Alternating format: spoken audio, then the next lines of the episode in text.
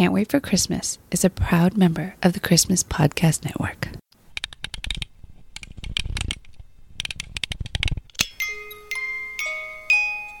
Hey, buddy, what you doing? Is it Christmas yet? No, sorry, not yet. I can't wait for Christmas. Yeah, I can't wait for Christmas either. In fact, let's celebrate now.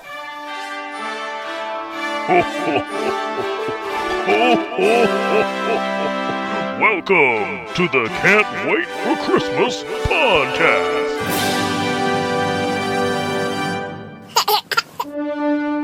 It's July 25th, 2023, and that means there's five months until Christmas. Today on the show, it's our 8th anniversary listener appreciation special, where all the content was chosen by listeners like you. So today, we'll celebrate the legendary Tony Bennett, count down the top five Australian Christmas traditions, and put a little Christmas into your workout routine. Plus, it's finally time to move on to round two of Merry Music Madness. Okay, let's start the show!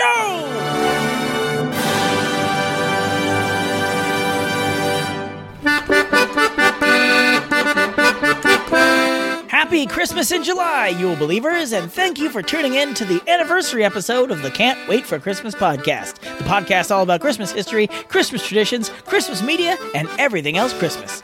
I'm your host, comedian, and the guy putting the sweat in his Christmas sweater, Tim Babb. Ew. Sorry, imaginary listener, sounds kind of like Kermit the Frog. It's just been really hot recently. And this is the kind of Christmas content people have been listening to for eight years? That's right, it's the show's eighth birthday today, and we're celebrating the way we do every year with a listener feedback special. Pretty much everything in this episode was contributed or suggested by listeners like you. So let's dive right in with our first segment We Need a Little Christmas Now.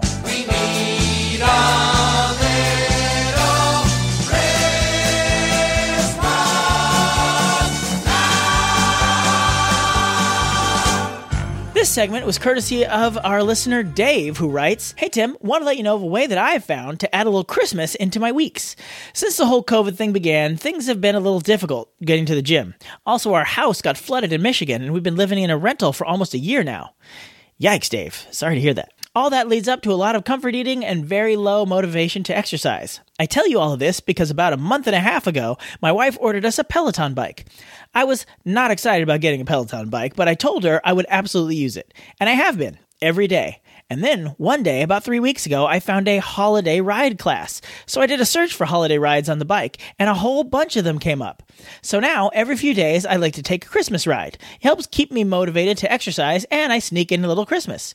There are dozens of rides, yoga workouts, and stretching classes. The rides range from 5 minute warm ups and cool downs to 15, 20, 30, 45, or even 60 minute holiday rides. And there are several coaches to choose from, and it's so encouraging. And Dave provided some screenshots of six pages of results when you search for holiday on Peloton. So thanks, Dave. That is a good way to add a little Christmas to your fitness routine through Peloton. But what if I don't have a Peloton? How did I know you were going to ask me that question? Because from day one of this podcast, my job has been to make your life more difficult. And you're great at it. But in this case, I already have an answer because I myself don't have a Peloton and have no immediate plans to change that. Oh, well, you might want to think about it. Okay. At your last physical, the doc said you should lose at least five pounds. I'm aware of that. But my point is, I do have a stationary bike in my garage and it sits in front of a TV. My wife, who is currently recovering from knee surgery, uses it and watches Netflix shows while she rides. So you could do something like that. Just watch a Christmas movie or show or even music videos while you ride your stationary bike. But you could also take it a step further. I searched up some POV walking tours of snowy Christmas scenery. So while you're riding, you've got the view of someone walking through New York or London at Christmas time. I even found a few videos of folks wandering around Disneyland during Christmas time. I'll put links to the videos I found in the show notes, but I want to end this segment with a big thank you to Dave for his Peloton Christmas tip. And I also want to mention that we got a Christmas Now email from Glenn of the Seasons Eatings podcast. I'm going to save it for a future episode because it's particularly relevant for either Christmas in July or even June. But I did want to shout out Glenn and give a plug for Seasons Eatings. It's a great show. You should check it out. And now it's time to go to the other side of the world for our next segment Five Golden Things.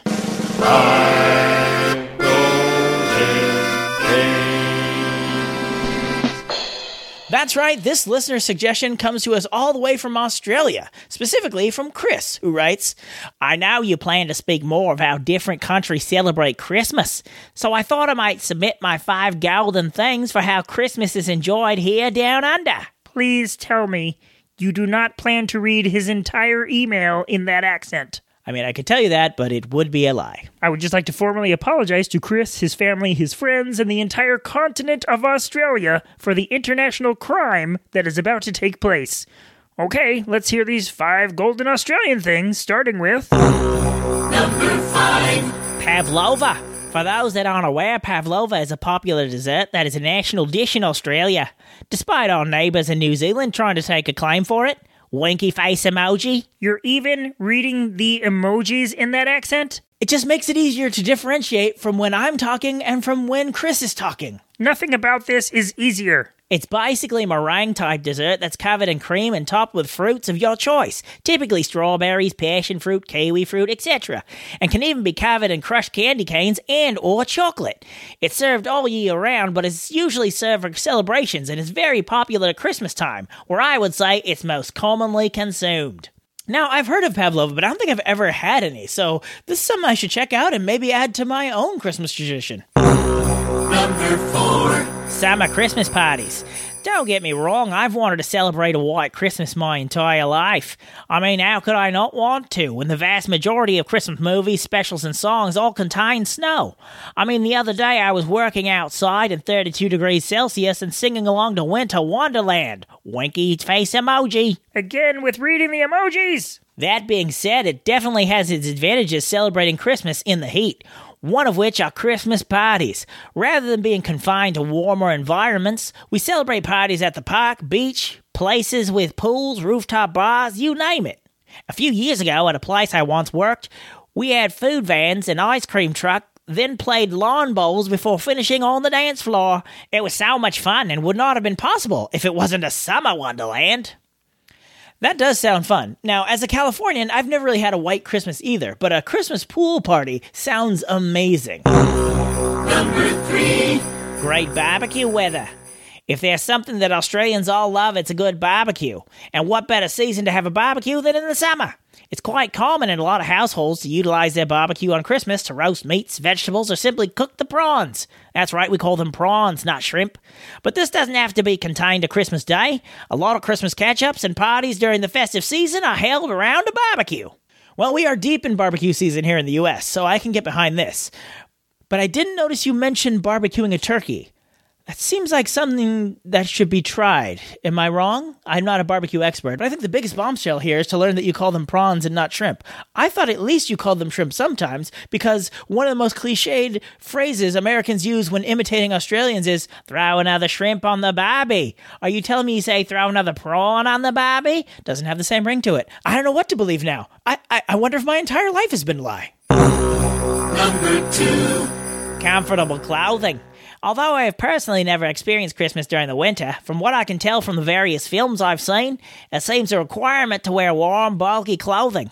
We don't have the pleasure of wearing Christmas sweaters, but that's replaced here with the Christmas themed shirts that are often accompanied by shorts or a skirt or really anything that makes you feel comfortable with no need to remember to grab your coat before the end of the night. Again, Californian here, it's often still relatively nice here around Christmas. Occasionally it rains, but that's about as bad as it gets. But the warm clothing is part of the appeal when it comes to being cold outside. You bundle up in your, your coat and your scarf, and you just get all snuggly wuggly inside of it. But, like I said, as a Californian, I can see the appeal of the warm weather during Christmas. Honorable mentions Boxing Day cricket. I've made this an honourable mention as it's Boxing Day, which is the day after Christmas, although many Australians would definitely consider this to be a part of the season. Every year there's a test cricket held on Boxing Day that even the most casual of cricket fans will tune in to watch whilst recovering from the festivities of the day prior. I personally don't watch cricket, but I have many friends that look forward to watching this every year without fail, and will spend large parts of Christmas Day talking about it to anybody that'll listen. That that sounds like sports.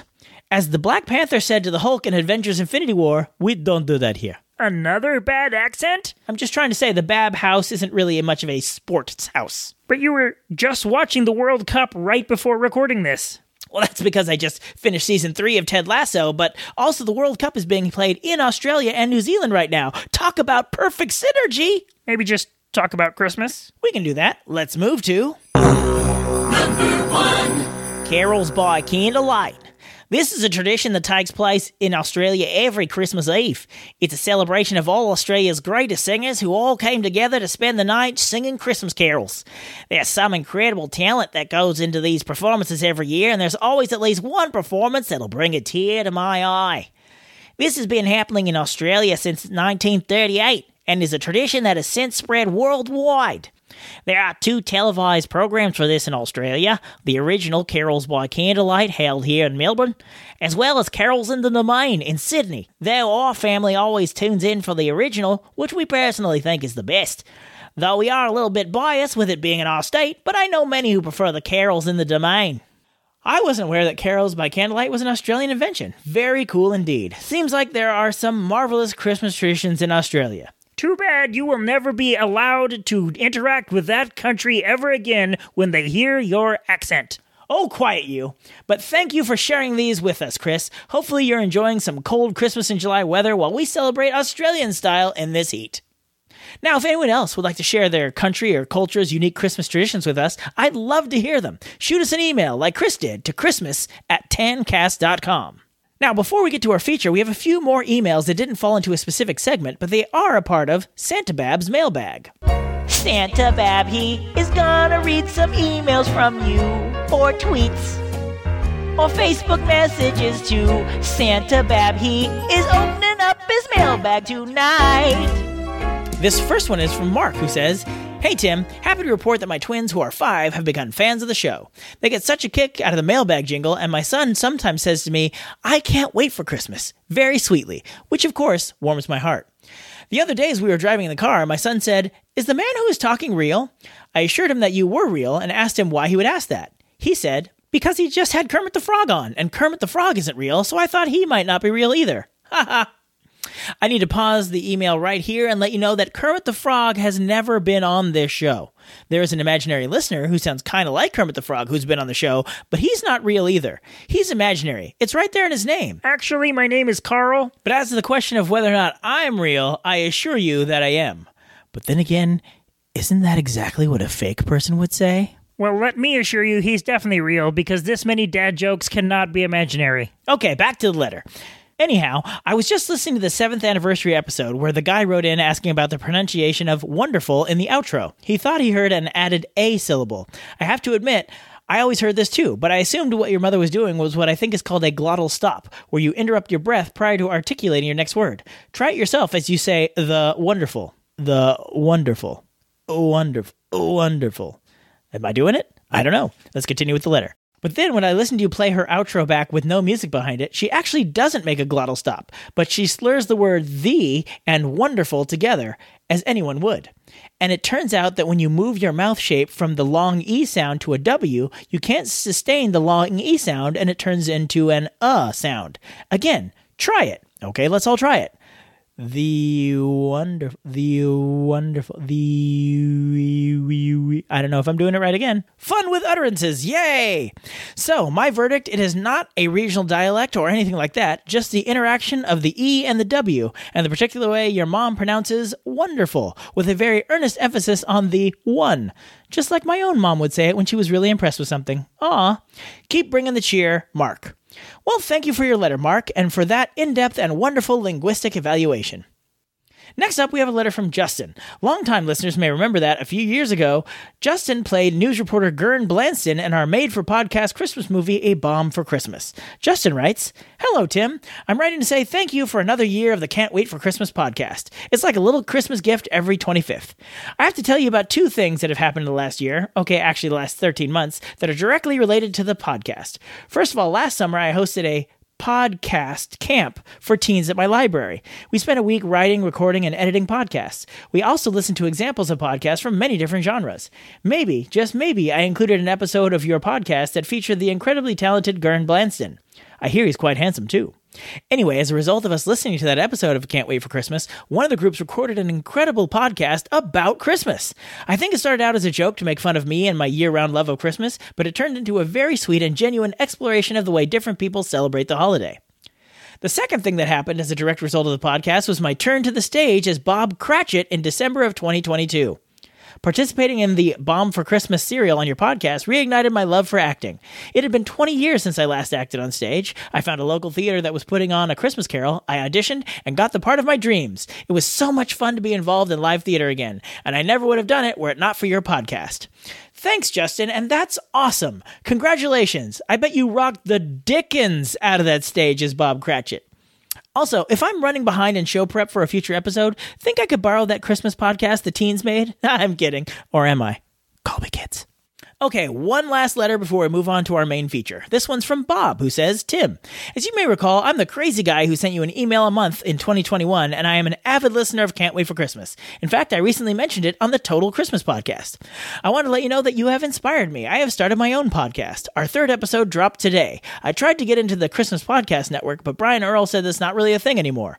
I would love it if you could give it a listen and let me know what you think.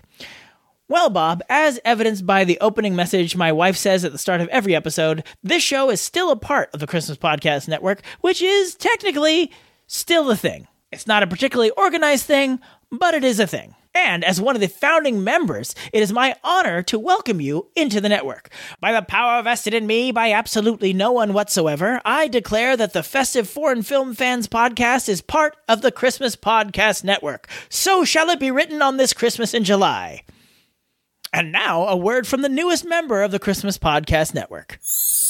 Hi, I'm Bob, And I'm Mark. and we are the Festive Foreign Film Fans. Try saying that three times fast. I know, we read your minds. Among all those angry hosts and shows with people doing bad things to each other, Plus the many Tis the Cozy Total Christmas in the 80s podcast you were thinking. You know, the world needs another Christmas podcast. and why not?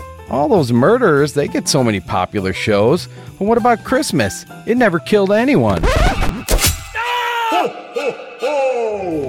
So join us on the 6th and the 25th of each month as we explore our shared humanity and the movies and music of different countries through a common holiday that we all share. And we may offer some relationship advice or even solve a crime or two. Wow. Festive Foreign Film Fans, coming in June to a podcast channel near you. Welcome back. For our main feature today, several people wrote or messaged me asking if I was going to be doing anything to honor the late Tony Bennett, who passed away a few days ago at the time of this recording. And the answer to that is absolutely we are. Let's take a look at the life and career of Tony Bennett. I'll be home for Christmas. You can plan on me. Please have snow and mistletoe and presents on the tree. Anthony Dominic Benedetto was born in 1926 in Long Island, New York. He was destined to be a musician, as he once said in an interview, he was singing since he was a baby. By 10, he was already attracting attention as a singer. He sang at the opening of the Triborough Bridge, standing right next to Mayor LaGuardia. The guy the airport is named after? Yeah, the guy the airport is named after. Anyway, by his early teens, he was working as a waiter to earn money for his family after his father passed away. He would sing to customers while they were waiting for their food. I suppose this was a cool thing in the 30s and 40s, but nowadays I think people would just be like, yeah, that's a nice song. Can you just go check on my steak? Then, when Tony turned 18, he was drafted to fight in World War II, where he fought on the front lines in France and moving all the way into Germany. As the war came to an end, he was involved in the liberation of a Nazi concentration camp. But he didn't get to go home when the war was over. He was part of the occupying force in Germany for another year. During that time, he was part of a special band unit that would entertain the American troops, and he sang under a stage name that he'd been using back home, Joe Barry. When he returned home, he was able to get back to performing in local clubs in New York and started building a name for himself, albeit the name Joe Barry. In 1949, he was discovered by Pearl Bailey, who asked him to open for her show in Greenwich Village. He must have done a pretty good job that night because he was noticed by a particular member of the audience, Bob Hope. Bob asked him to come on the road with him because he liked what he heard. Well, except for one thing that name, Joe Barry. Here's Tony Bennett telling the story to David Letterman in 1986. Well, Bob Hope said, "Hey, wait a minute. That's that sounds kind of plastic. That name." He said, "What's your real name?" I said, "Anthony Dominic Benedetto." He said, "Well, let's uh, Americanize it and call you Tony Bennett." And Yeah. he came out on the Paramount stage and announced me that way. And in show business, we're all a little superstitious. So Yeah. uh, when he did that, it worked so well. I just kept it ever since. Why not? So the newly christened Tony Bennett now had a contract with Columbia Records, and before long he had his first number one hit with Because of You. Because of you, there's a song in my heart. Because of you, my romance had its start. Many more hits followed, as did high praise from his contemporaries, including Frank Sinatra, who referred to Tony as one of the best there is. Oddly, the song that would become Tony's signature song never made it to number one. It was kind of a last minute addition to his live show. He was going to play a show at the Fairmont in San Francisco, and his accompanist, Ralph Sharon, had a song that he thought might work. You see, he was friends with composers George Cory and Douglass Cross, and they'd written a song that Ralph thought might play well in San Francisco. So Tony performed it, and it went over well enough that he recorded a studio version of it as a B side to the single Once Upon a Time. It went on to win a Grammy and become the song most associated with Tony Bennett. I left my heart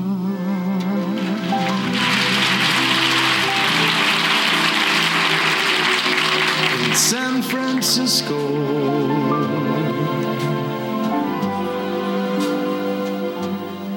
High on a hill.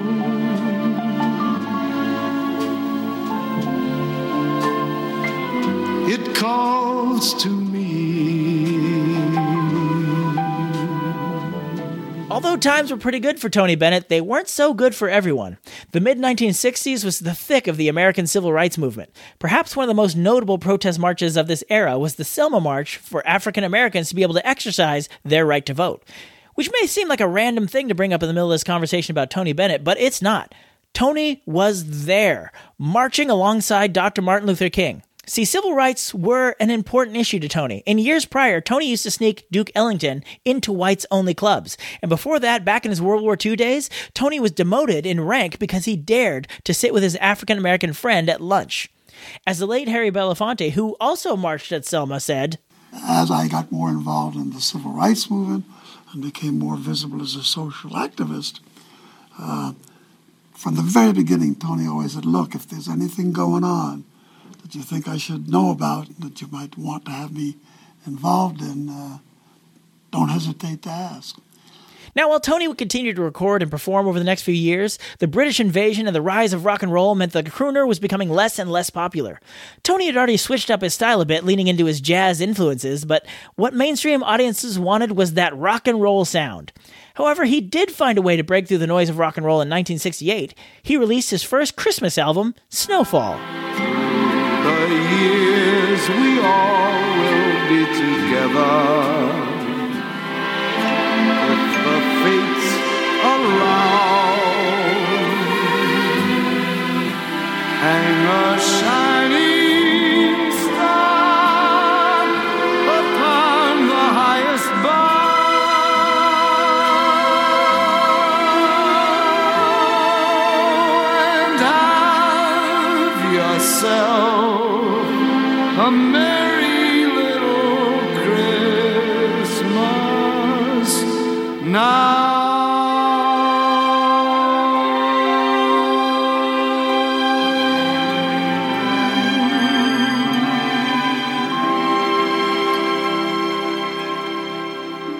While the Christmas album did well, Tony struggled to connect with audiences of the 70s. He switched labels and eventually formed his own label, but that label went out of business by 1977. By this time, Tony was rarely getting any work outside of Las Vegas. He developed a drug problem and owed a bunch of money to the IRS. After a near death incident in 1979, Tony turned to his son Danny saying, I'm lost. As it turns out, his son had a better grasp of the business side of the music business. He moved Tony back to New York and started booking him at a lot of gigs, but smaller gigs like colleges and small theaters. After a while, Tony had made enough through all these steady gigs to pay off his back taxes and was re signed with Columbia Records in 1986. But part of Danny's plans for his father was to have him connect with younger audiences. At the time, the younger audiences watched a lot of MTV, which actually used to play music. Can you believe it? So, Tony made a music video for MTV in 1987 for a little song called White Christmas. I'm dreaming of a white Christmas with every Christmas card I write. Fun fact I'm pretty sure that's not actually the audio for the video. I can't find it. However, if you live in Italy, the Italian MTV site apparently has that video available, but if you're anywhere else, you can't watch it. Weird. But back to Tony. Playing all those college gigs seemed to pay off in a way that I'm sure neither Tony nor his son Danny expected. Those college kids grew up and started getting jobs, some of them in entertainment. And when they were writing, oh, let's say an insanely popular primetime animated sitcom and needed a cool crooner sound, who did they think of? They remembered Tony Bennett. Capital City. It's the kind of place that makes a bum feel like a king. And it makes a king feel like some nutty cuckoo super king. Look, it's Tony Bennett. Hey, good to see you. Yes, as a member of Generation X, or technically a Xennial, I must confess that this is where Tony Bennett first popped up on my radar as a special guest on The Simpsons. And I feel like that's maybe true for a lot of people in my generation. And speaking of The Simpsons, an ex writer for The Simpsons, Conan O'Brien, got his own talk show on NBC in 1993 and had Tony Bennett on for Christmas that first year. Lately, you've had uh, an incredible. Uh, you know, rise in popularity, and you're, you're, you're being played on alternative radio stations. Know. Uh, you've been on MTV. Uh, It's what's really- going on? I'd like to know. It's a new vein, but I'm not knocking it. It's fantastic. You know, all the, all the young adults in America have uh, con- they consider me cool.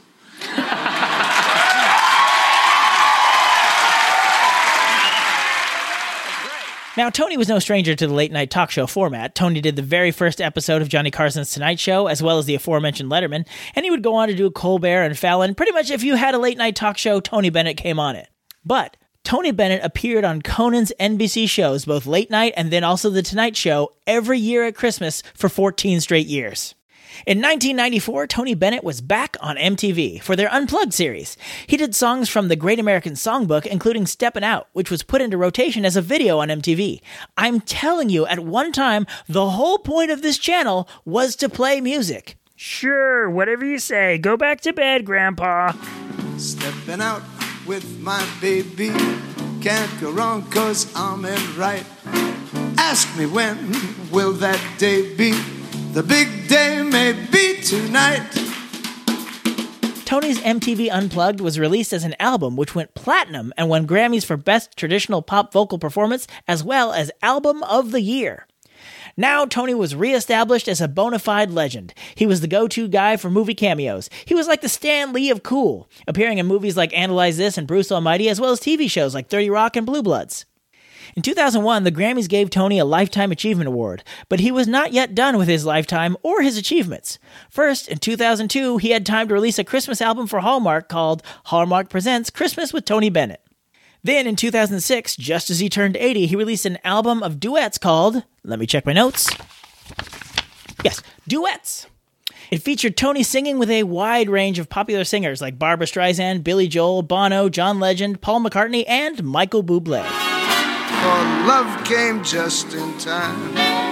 You found us just in time and changed our lonely life that lovely day. Two years later, he released his third and final Christmas album, A Swingin' Christmas, which he performed with the Count Basie Big Band. City sidewalk, busy sidewalks, dressed in holiday style. In the air, there's a feeling of Christmas. Then in 2011, Tony began a musical partnership that would define the later part of his life. I'll let him tell the story of how it started. An organization in Manhattan that's uh, called the Robin Hood Organization, and uh, they had a big benefit, and they invited me there, and also Lady Gaga was gave a full show to them, and uh, so my son suggested that I, I meet her, and after the show was over, I I walked over to her, and she was with her mother and father and her boyfriend at the time. And uh, I said to her, I'd love to make a record with you. And she said something so wonderful. She looked at me right smack in the center of my eyes, and she said, Whatever you want to do, I'm going to do it with you. And what I like about her is that she kept her word. She definitely kept her word. The two recorded The Lady is a Tramp for his follow up to the Duets album called, uh, sorry, let me check these notes again. Ah, Duets 2. But that would not be the last time that Tony and Lady Gaga would collaborate. They recorded a full album called Cheek to Cheek in 2014. Not only that, they also went on a big promotional tour for the album that included a performance for the lighting of the Rockefeller Christmas tree in New York, where they performed Winter Wonderland.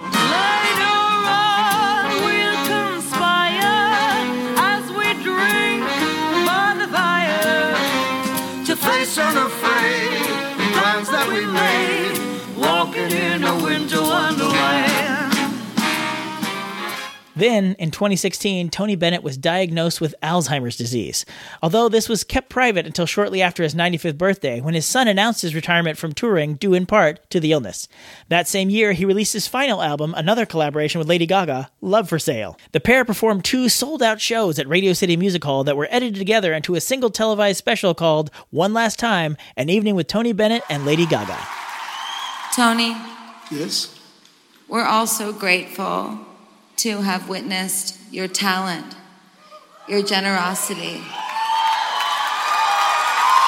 your creativity, and your kindness, Thank you. your service through all the years. Wow, thank you.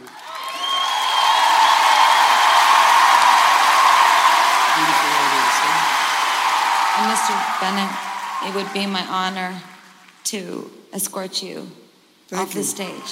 Thank you.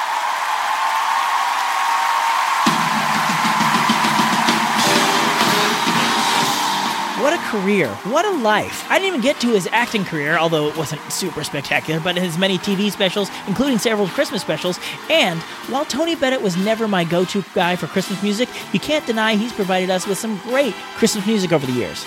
Plus, he was the last of the old crooners. He bridged that gap. He sang with Sinatra and Dean Martin and Andy Williams, but he also sang with Mariah Carey, Michael Bublé, and Lady Gaga, and he earned the respect of all of them. Not only that, the guy literally fought the Nazis, marched with MLK, battled addiction and Alzheimer, yet he still had time to record three Christmas albums, multiple Christmas singles and specials and performances. So I'd like to end this look at Tony Bennett with one song that I found when researching this that I wasn't even aware existed till now.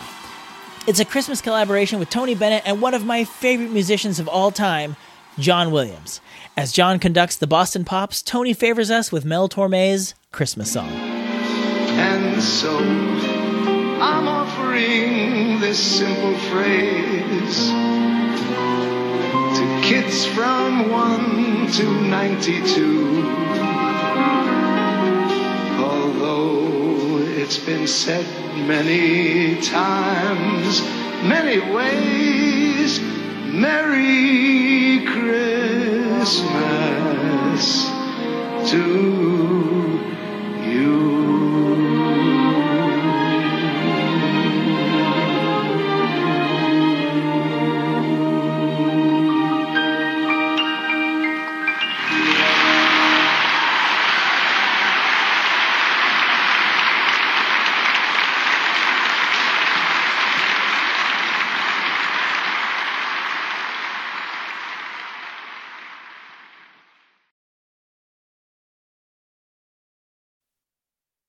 And now I'd like to stay with the general topic of Christmas music as I read our final letter of the day from Dave, who writes us about last month's episode. Hi, Tim. Another great podcast. I chuckled listening to you have trouble saying Mormon Tabernacle Choir in the outtakes. We've all been there. The irony is, that is no longer the name of the choir. Back in 2018, they changed their name to the Tabernacle Choir on Temple Square. It's hard, though, because they had the old name for so long and released so much music under it, but just an FYI. Thanks, Dave. I am sorry I called the choir by the wrong name last time, but let's see if I get it right this time as we get the results from the latest round of Merry Music Madness.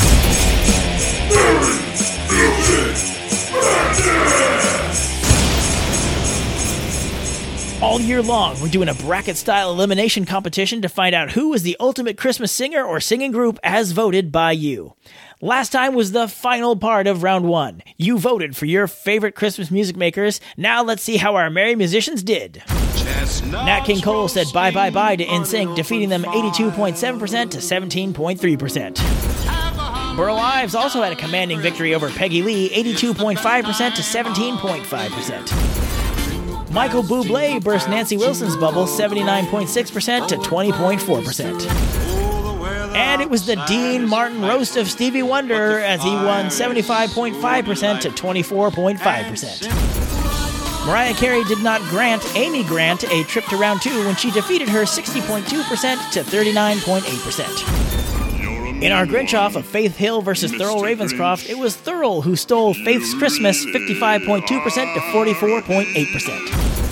And I officially have to learn their name now because the Tabernacle Choir on Temple Square defeated Band Aid 54.1% to 45.9%. And finally, the closest matchup this go round was between the King of Pop and the King of Rock and Roll. And Elvis Presley just barely beat the Jackson 5, 51.5% to 48.5%.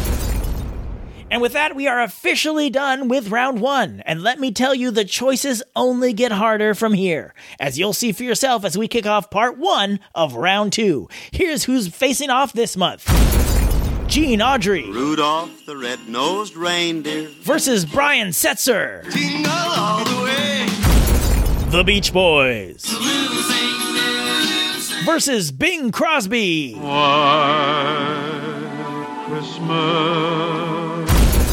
Frank Sinatra, A merry little Christmas. versus Jose Feliciano, Feliz Navidad. Vince Guaraldi, versus Josh Groban, Oh, holy night. Elton John, versus Tony Bennett, Silver bells. Ella Fitzgerald, For a sleigh ride together with you. versus Johnny Mathis, It's beginning to look a lot like Christmas. Eartha Kitt, Santa baby. versus Dolly Parton, Mary, did you know? and the Muppets And a partridge in a pear tree. versus Mannheim Steamroller. And that's it. The polls will be open until August 24th. You can find the link at can'twaitforchristmaspod.com or on our Twitter or Facebook or Threads. It's totally anonymous. You don't have to provide any personal information. You just have to vote with your whole Christmas heart on which one should go to the next round. So get out there, vote, spread the word, and join us next time to see if your favorites will be moving on to the next round of Merry Music Madness. And that's our show. Thank you so much for listening. And thank you for eight years of this podcast. Who knew I could blather about Christmas for eight whole years? I knew. Quiet you. I would like to thank some people that I don't thank often enough. My buddy, Mysterious Andy, who set up the site for us eight years ago and is still who I come to when I have issues with it. My mom, for not only raising me to love Christmas, but also she literally bought the mic I'm speaking into. My wife and my two boys for providing their voices for the intros and outros and all sorts of fun things over the years. And of course, our band leader, the wonderful Kristen, who provided this beautiful accordion music that I am rudely talking over. Speaking of Kristen and significant episodes, Kristen and I both recently joined Jeff for the 700th episode of the Nostalgia podcast. That was loads of fun, and I'll drop a link to that episode in the show notes of this one. Speaking of links in the show notes, you'll notice there's a link in there for the Entertainment Community Fund. That's there because of the ongoing writer and actor strikes. I mentioned the writer strike back in our May episode, and it's still going on. So if you are like me and would like to support the writers and actors in their fight to get a fair deal, you can donate to the fund where they can have access to if they need it. And last of all, I want to give one big heaping load of thanks to you for listening. The July episodes are earmarked as listener appreciation episodes, but I want you to know that I truly appreciate you 12 months out of the year. Thank you so much for just enjoying the podcast, sharing it with friends, everything you do to make me feel like this was not a dumb idea to start this eight years ago. Okay, that's all I got for you this go around. I hope you have a very Merry Christmas in July, and until next time, Yule Believers, keep laughing all the way. And that was Christmas 1983. Actually, Dad, it's 2023. Oh.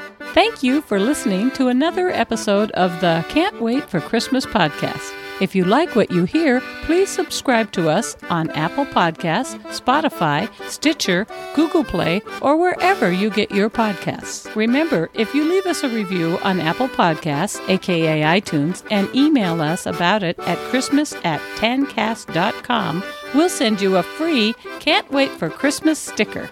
If you'd like to see the show notes or leave a comment on this or any other episodes, you can go to our official website, can'twaitforchristmaspod.com. While you're there, you'll find a link to our official Zazzle store where you can grab customizable t shirts, ornaments, stickers, and all sorts of other Christmas themed items all year long. We'd love to connect with you on social media. On Facebook and Instagram, we are Can't Wait for Christmas Pod. And on Twitter, we are at Christmas Pod.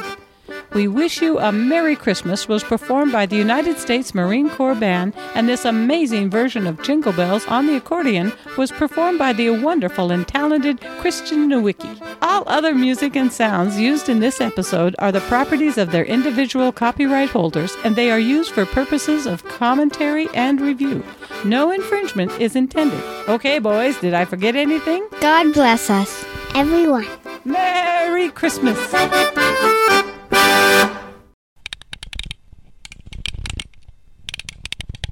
This segment was courtesy of our listener Dave, who writes Hey Tim, I want to let you know of a way I have found. Ugh, come on.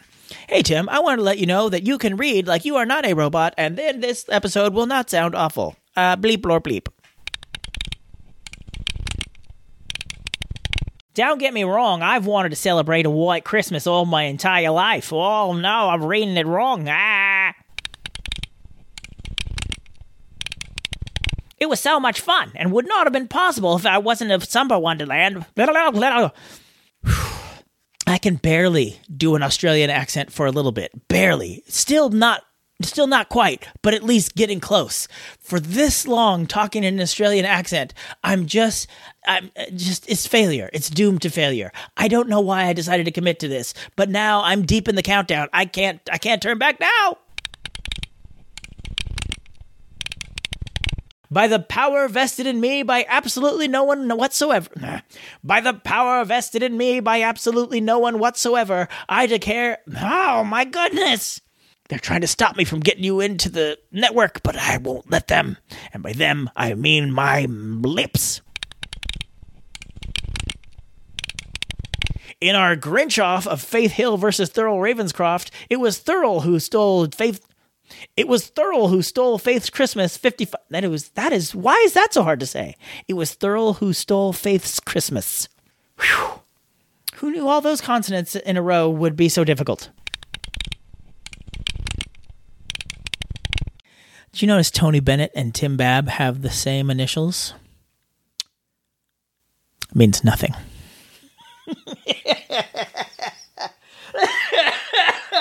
Ooh, I'm tired. It's late. I better get to editing.